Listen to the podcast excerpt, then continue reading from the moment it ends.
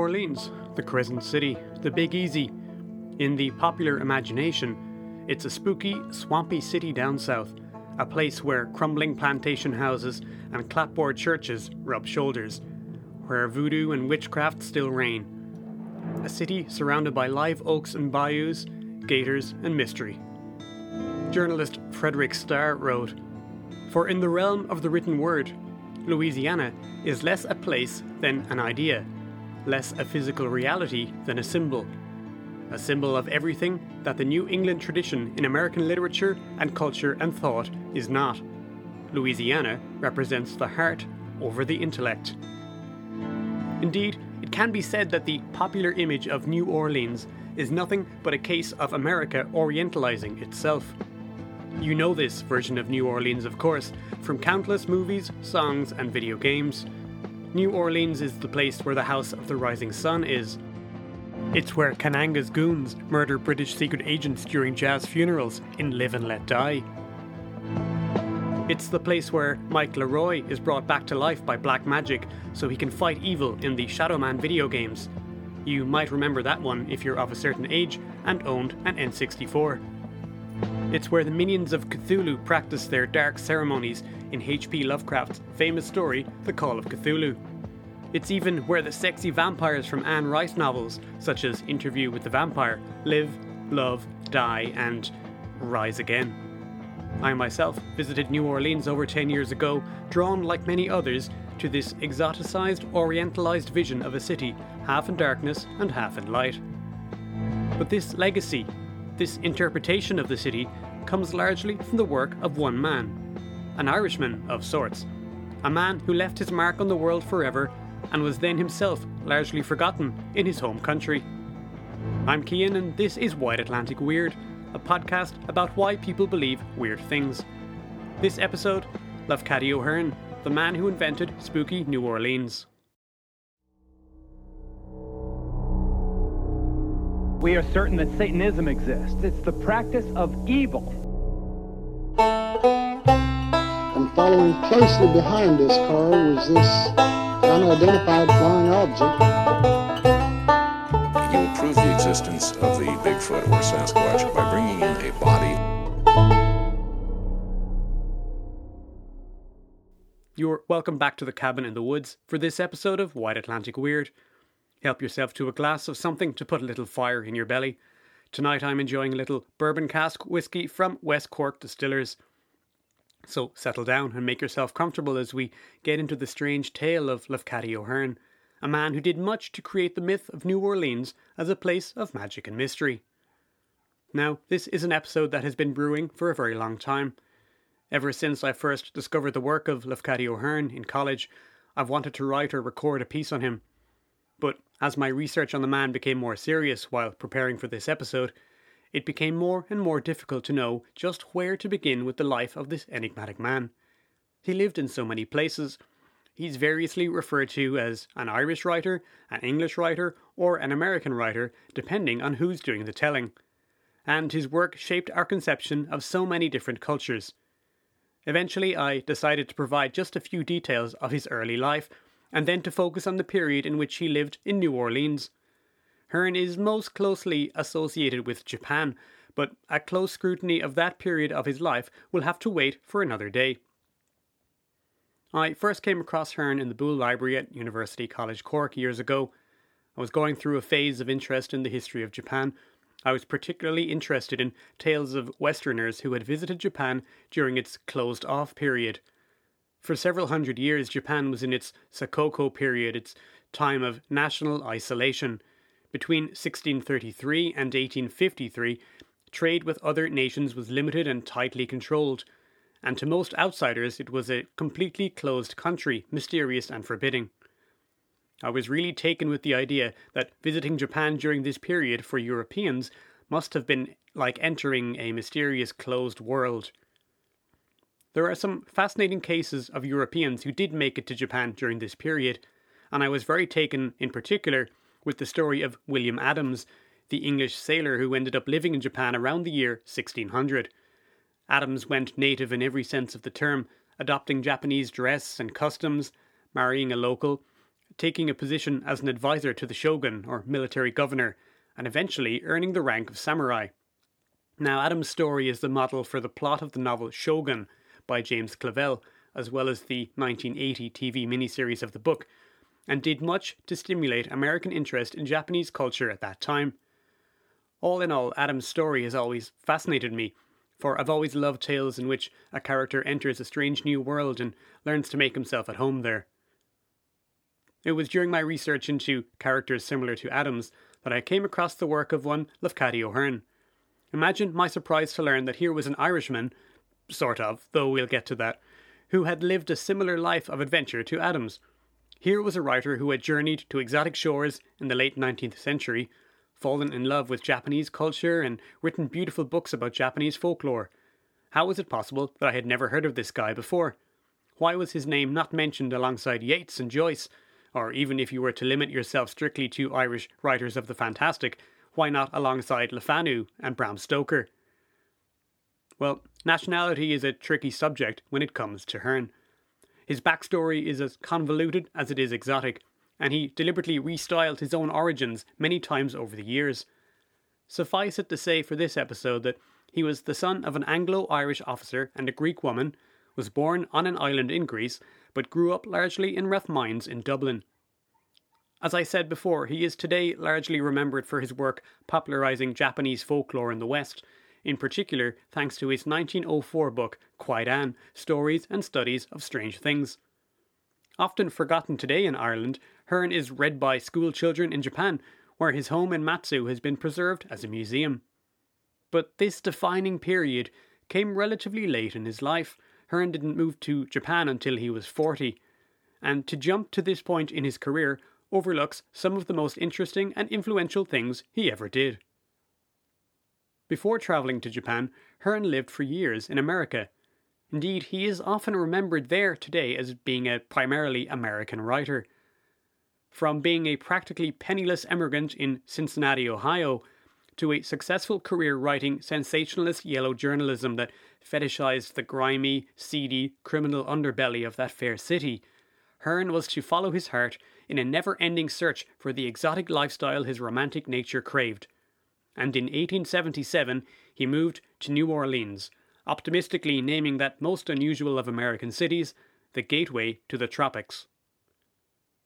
Hearn spent 10 years living and writing for newspapers in New Orleans. Much of his work there focused on crime, voodoo, superstition, and the more sensational aspects of life in that multicultural metropolis. But he also wrote much about food, cooking, language, and other less salacious subjects. He was a strange and somewhat sad man. A friend of his during this time described him as being not happy and not calculated to make others happy. He spent his life looking for a home, but also chasing an ideal. He was a mysterious figure, short and with one crippled eye, of which he was bitterly ashamed, always posing for photographs in profile. During his New Orleans years, he wrote primarily for the City Item and the Times Democrat, but also for Harper's Weekly, Cosmopolitan, and Harper's Bazaar, also creating his own woodcut cartoons for many of the articles. He translated scandalous French writers, scoured the multiracial brothels of the back streets, collected folk songs and voodoo traditions, writing thousands of pieces for his dedicated audience of readers. He recorded a somewhat airbrushed version of his day to day life writing for the papers. Early in the morning, I visit a restaurant where a heavy breakfast costs only about 25 cents. Then I slip down to the office and rattle off a couple of leaders on literary or European matters and a few paragraphs based on Telegraph news. This occupies about an hour. Then the country papers, half French, half English, altogether barbarous, come in from all the wild, untamed parishes of Louisiana. Madly I seize the scissors and the paste pot and construct a column of crop notes. This occupies about half an hour, then the New York dailies make their appearance. I devour their substance and take notes for the ensuing day's expression of opinion.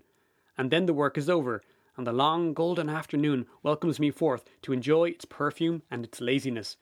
It would be a delightful existence without ambition or hope of better things. Always a romantic, Hearn despised modernity in all its forms. As Frederick Starr writes in his 2000 collection Inventing New Orleans, by contrast, the French and Creole world of South Louisiana went straight to Hearn's heart. He revelled in what he was sure was its authenticity and contrasted it to what he was equally convinced was the artificial world of business, politics, and male striving. This better world of Creole culture he conceived as feminine, and its chief glories language, music, and cuisine as the essence of civilization at any time or place. He believed, as he would also come to do about Japan, that he was witnessing the final flowering of an ancient, beautiful culture about to be snuffed out by the so called tide of progress. Hearn would chase his romantic visions from city to city, from country to country. When writing about his expectations of life in New Orleans, he reveals his fantasies and contrasts them with reality. My idea of perfect bliss would be ease and absolute quiet, silence, dreams, tepidness, great quaint rooms overlooking a street full of shadows and emptiness, friends in the evening, a pipe, a little philosophy, wandering under the moon. I ought never to have been born in this century, because I live forever in dreams of other centuries and other faiths and ethnics. Dreams rudely broken by the sound of cursing in the street below, cursing in seven different languages. Think of the times we could have delightful rooms with five large windows opening on piazzas shaded by banana trees, dining at Chinese restaurants and being served by Manila waitresses with oblique eyes and skin like gold, visiting sugarcane plantations, scudding over to Cuba, dying with the mere delight of laziness, laughing at cold and smiling at the news of snowstorms a thousand miles away, eating the cheapest food in the world and sinning the sweetest of sins. And so at last we come to the subject of voodoo, Voodoo, of course, is a type of religion informed both by West African religion and elements of Catholicism. It's a product of the slave trade and of the mixing of peoples and ideas that occurred in places such as Louisiana during that time. Voodoo is generally regarded as being a fully fleshed out religion, with its own complex belief structure and cosmology. The similarly named hoodoo, on the other hand, is more of a set of witchcraft related superstitions and practices of course, the Europeans and white Americans who chronicled these practices back in the 19th century were not always fussy about applying this definition, resulting in a definite blending of these two ideas in popular culture. And yet Hearn, rather culturally sympathetic for the time in which he was writing, often describes voodoo as being a religion comparable to any other. He even correctly attributes many of its more superstitious elements as being remnants of an older European Christian influence rather than an African one. In New Orleans Superstitions from 1886, Hearn records voodoo as being a dying cultural artifact. The question, what is voodooism, could scarcely be answered today by any resident of New Orleans unfamiliar with the life of the African West Coast or the superstitions of Haiti, either through study or personal observation the old generation of planters in whose day voodooism had a recognized existence, so dangerous as a motive power for black insurrection that severe measures were adopted against it, has passed away, and the only person I ever met who had, as a child in his coloured nurse's care, the rare experience of witnessing a voodoo ceremonial, died some three years ago at the advanced age of 76. As a religion and imported faith, voodooism in Louisiana is really dead the rites of its serpent worship are forgotten, the meaning of its strange and frenzied chants, whereof some fragments linger as refrains in Negro song, is not now known even to those who remember the words, and the story of its former existence is only revealed to the folklorist by the multitudinous debris of African superstition which it has left behind it. These only I propose to consider now, for what is today called voodooism in New Orleans means not an African cultus, but a curious class of Negro practices, some possibly derived from it, and others which bear resemblance to the magic of the Middle Ages. What could be more medieval, for instance, than moulding a waxen heart and sticking pins to it, or melting it slowly before a fire, while charms are being repeated with the hope that as the waxen heart melts or breaks, the life of some enemy will depart?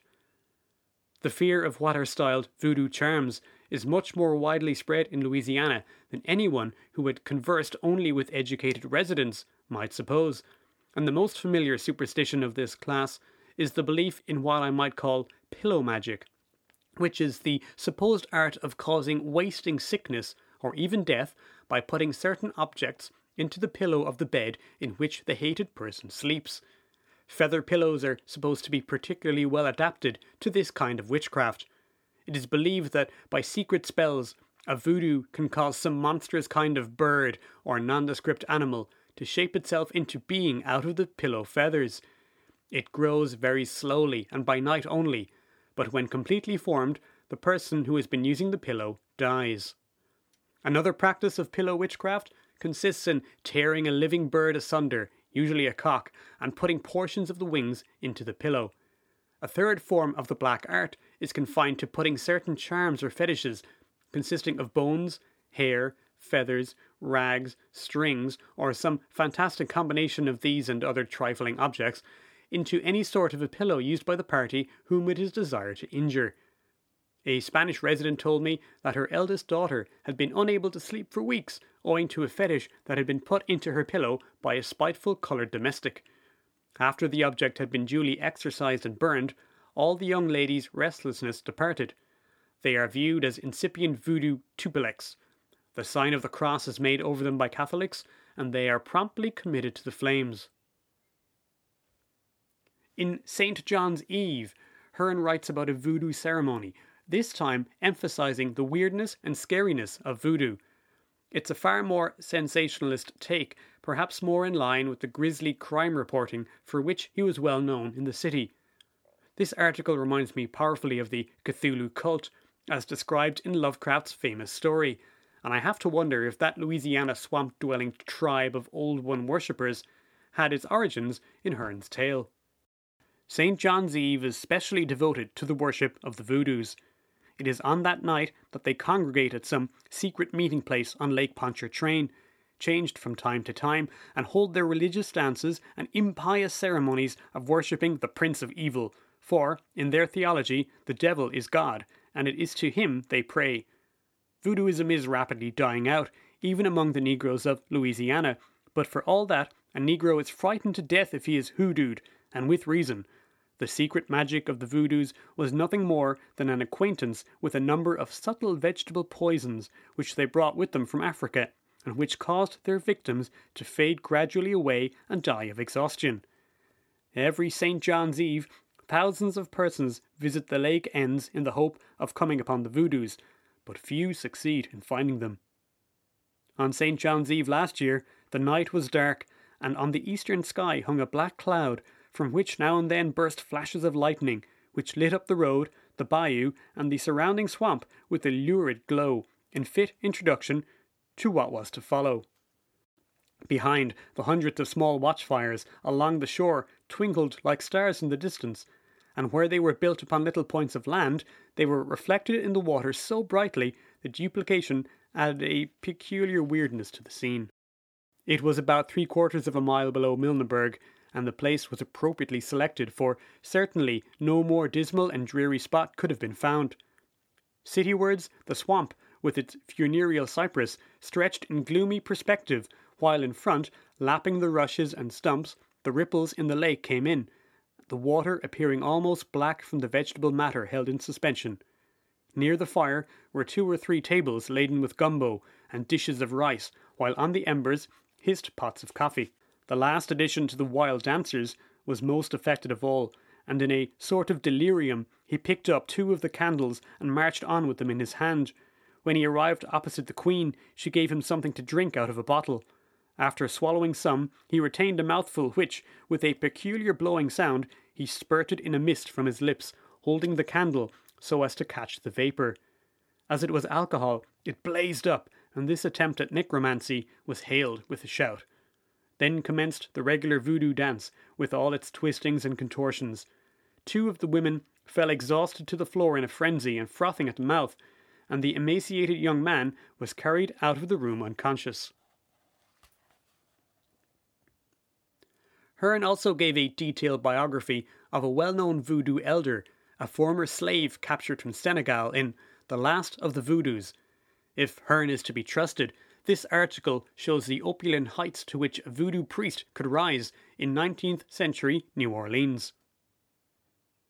In the death of John Montanet, at the age of nearly a hundred years, New Orleans lost, at the end of August, the most extraordinary African character that ever obtained celebrity within her limits. John Montanet, or Jean Lafichelle, or Jean Latany, or Jean Racine, or Jean Grigri, or Jean Macaque, or Jean Bayou, or Voodoo Jean, or Bayou Jean, or Dr. John, might well have been termed the last of the Voodoos. Not that the strange association with which he was affiliated has ceased to exist with his death, but that he was really the last important figure of a long line of wizards or witches whose African titles were recognized and who exercised an influence over the coloured population. Swarthy occultists will doubtless continue to elect their queens and high priests through years to come, but the influence of the public school is gradually dissipating all faith in witchcraft, and no black hierophant now remains capable of manifesting such mystic knowledge or of inspiring such respect as Voodoo John exhibited and compelled. There will never be another Rose, another Marie, much less another John Bayou. John possessed the mysterious Obi power, the existence of which has been recognized in most slaveholding communities, and with which many a West Indian planter has been compelled by force of circumstances to effect a compromise. Soon it became rumoured that he was a seer of no small powers, and that he could tell the future by the marks upon bales of cotton. I have never been able to learn the details of this queer method of telling fortunes, but Jean became so successful in the exercise of it that thousands of coloured people flocked to him for predictions and counsel, and even white people, moved by curiosity or by doubt, paid him to prophesy for them. Finally, he became wealthy enough to abandon the levee and purchase a large tract of property on the Bayou Road, where he built a house. His land extended from Prieur Street on the Bayou Road as far as Roman, covering the greater portion of an extensive square now well built up. In those days it was a marshy green with a few scattered habitations. At his new home, John continued the practice of fortune telling, but combined it with the profession of Creole medicine, and of arts still more mysterious. By and by, his reputation became so great that he was able to demand and obtain immense fees. People of both races and both sexes thronged to see him, many coming even from faraway Creole towns in the parishes, and well dressed women, closely veiled, often knocked at his door. Parties paid from ten to twenty dollars for advice, for herb medicines, for recipes to make the hair grow, for cataplasms supposed to possess mysterious virtues, but really made with scraps of shoe leather turned into paste, for advice what ticket to buy in the Havana lottery, for aid to recover stolen goods, for love powders, for counsel in family troubles, for charms by which to obtain revenge upon an enemy. They poured money into his hands so generously that he became worth at least $50,000. Then, indeed, did this possible son of a Bambara prince begin to live more grandly than any black potentate of Senegal. He had his carriage and pair, worthy of a planter, and his blooded saddle horse, which he rode well, attired in a gaudy Spanish costume, and seated upon an elaborately decorated Mexican saddle. At home, where he ate and drank only the best, scorning claret worth less than a dollar the litre, he continued to find his simple furniture good enough for him. But he had at least fifteen wives, a harem worthy of Boubacar Segu. White folks might have called them by a less honorific name, but John declared them his legitimate spouses according to African ritual. Most famously, Hearn wrote about the well known voodoo queen of New Orleans, Marie Laveau. Upon her death, he wrote a piece on her life that is extremely sympathetic, though oddly sceptical about any element of the fantastic in her doings. Marie was certainly a very wonderful old woman with a very kind heart. Whatever superstitious stories were whispered about her, it is at least certain that she enjoyed the respect and affection of thousands who knew her, of numbers whom she befriended in times of dire distress of sick folks snatched from the shadows of death and nursed by her to health and strength again with that old Creole skill and knowledge of natural medicines which is now almost a lost art. In her youth, she was a very beautiful woman, one of the most beautiful, perhaps, of those famous free women of colour who have almost wholly disappeared within the last twenty years. It is pretty certain that the strange stories in circulation about Marie Laveau were wholly due to her marvellous skill in the use of native herb medicines, and her ready wit also in aiding those who came to her for advice or relief. Her medicines were almost infallible, her tisanes were elixirs, and her kind heart inspiring her to undertake any trouble with the view of alleviating misery or securing the happiness of those in whom she became interested. In the great epidemic of 1853, a committee of citizens was appointed to wait upon her and to beg her to send her aid to the fever smitten, numbers of whom she saved. It is also said that whenever Marie could be induced to exercise her influence to save the life of a condemned prisoner, she rarely failed, nor were the fruits of her interference ever regretted. No shrewder judge of character could have been found, and when Marie interceded, there was generally good ground for mercy. Lafcadio Hearn eventually left New Orleans in 1887 for a life among the Caribbean islands.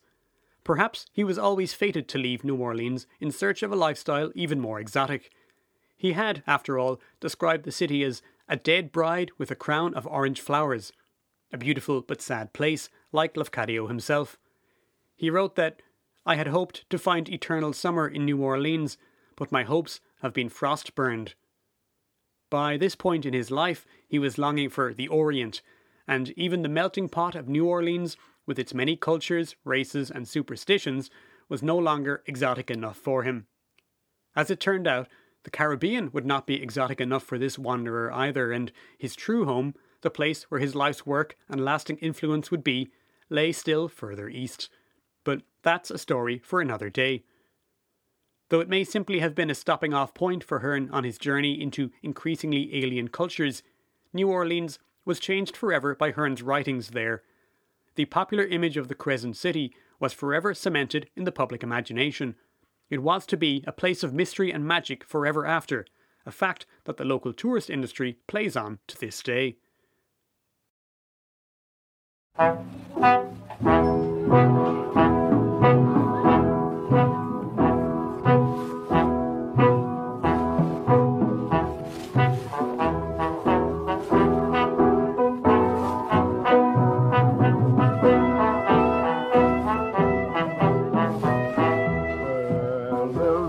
Conjure lady not long ago in New Orleans, Louisiana, named Marie Laveau.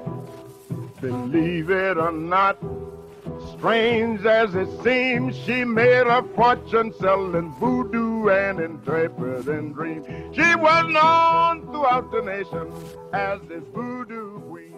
Folks come to her. Hi, folks. Uh, I have something of a postscript here because as I was wrapping up this episode, just finishing up on the editing and production of it, I happened to pick up a book and see something that I didn't know about Lafcadio O'Hearn that kind of touches on what this episode is about. So I'm going to add in a little extra piece of information here. So the book I picked up was Book of the Dead: The Complete History of Zombie Cinema by Jamie Russell. As it sounds, it's a, it's a book about the history of uh, zombies in films. But the early chapters are a little bit about the the history of the idea of the zombie in in Western culture primarily. And the very first chapter, the very first page, when I, I was just flicking through, I haven't read this book for years, imagine my surprise to read this. So it says, It was in 1889, in the pages of Harper's Magazine, that the zombie made its debut appearance in the English speaking world in a short article by journalist and amateur anthropologist Lafcadio Hearn entitled The Country of the Comers Back. Although the term zombie was first recorded in the Oxford English Dictionary in 1819 and was frequently heard mentioned by slaves in America's Deep South in the latter part of the 18th century, it was Hearn's article that became the first widely circulated report of the existence of the living dead. So it then gives some standard background information about Lafcadio Hearn and it mentions how he went to the island of Martinique in 1887, just after he left New Orleans. Among the many stories and legends he came across on his travels around the island, there was one in particular that fascinated him the story of the Corps Cadavre, or Walking Dead. Wherever he went, the islanders talked in hushed tones about the disaster that would befall anyone unlucky enough to encounter one of the horrific beings known as zombies. Whenever Hearn asked them to explain what these creatures were and where they came from, his questions were greeted with tightly sealed lips. No one, it seemed, was willing to enlighten him about the corps cadavre, and he could only speculate about the link between these mysterious monsters and the island's nickname of Le Pays des Revenants, the country of the comers back. Even when Hearn did find people who were willing to speak to him about the Corps Cadavre, the contradictory anecdotes, vague stories, and superstitious mumblings he encountered proved more confusing than illuminating. His journey through the mountainous region near Calabas was typical of his experience. Spending the night in the home of a local family, Hearn decided to question them about island superstition. As supper was being cleared away, the traveller asked his host's eldest daughter to tell him what she knew of the zombie. Replying in French, the language stamped on the island's populace by years of colonial rule, the young girl gave him an answer that was as vague as it was intriguing. Zombie, mais ça fait désordre la nuit zombie. Uh, it is something that causes disorder in the night. Perplexed, Hearn tried asking the girl's mother for her views on the subject. The old woman gave him a longer, though no more illuminating explanation. When you pass along the high road at night and you see a great fire, and the more you walk to get to it, the more it moves away, it is the zombie that makes that. Or if a horse with three legs passes you, that is a zombie. Warming to the topic, her daughter chimed in with some additional information. Or again, if I were to see a dog that high, holding her hand about five feet above the floor, coming into our house at night, I would scream, Me zombie! So that was pretty interesting. Um, I don't have access to a lot of Hearn's Caribbean writings myself, so I didn't know that his writing was connected with the history of the the introduction of the zombie into Western uh, into Western ideas.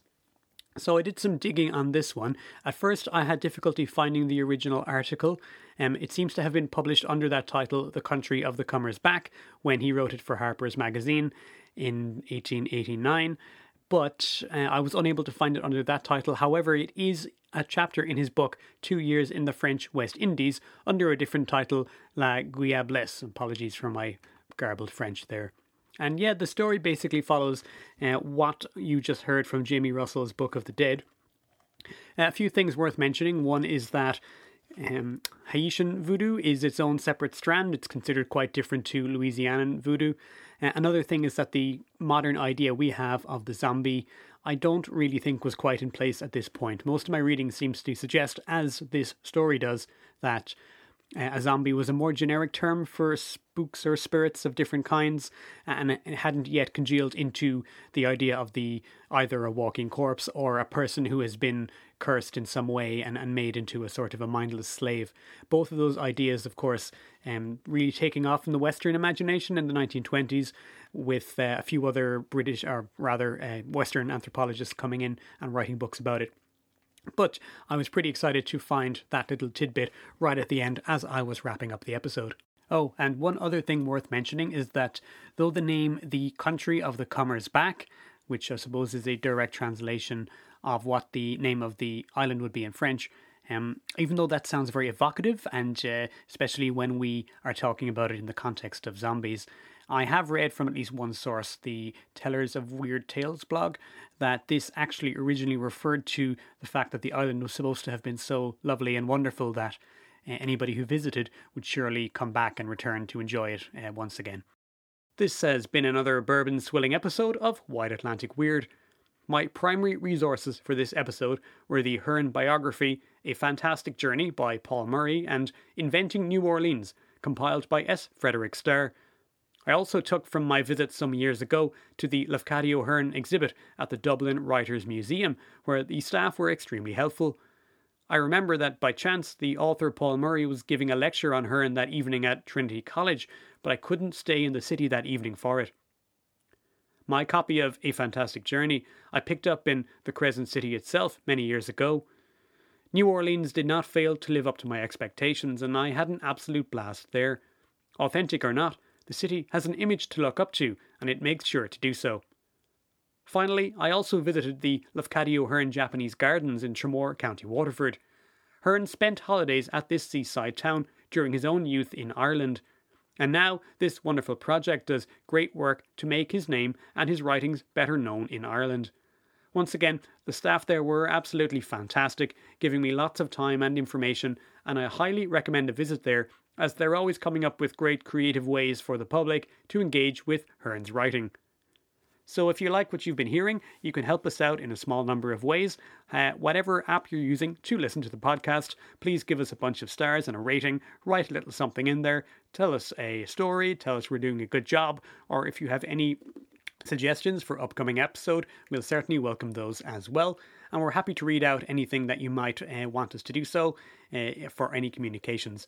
Apart from that, uh, the next best thing you can do is to share episodes with anyone who you think might be interested. So, as sharing things on social media is always appreciated. On Twitter, we are at Strange Ireland.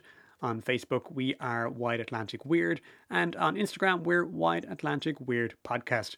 So, stay tuned until the next episode. We might have a few more episodes coming forward on the evolution of the concept of New Orleans as a spooky or mysterious place.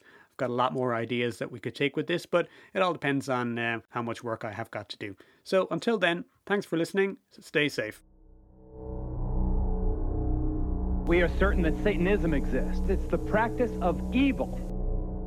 And following closely behind this car was this unidentified flying object. Will prove the existence of the Bigfoot or Sasquatch by bringing in a body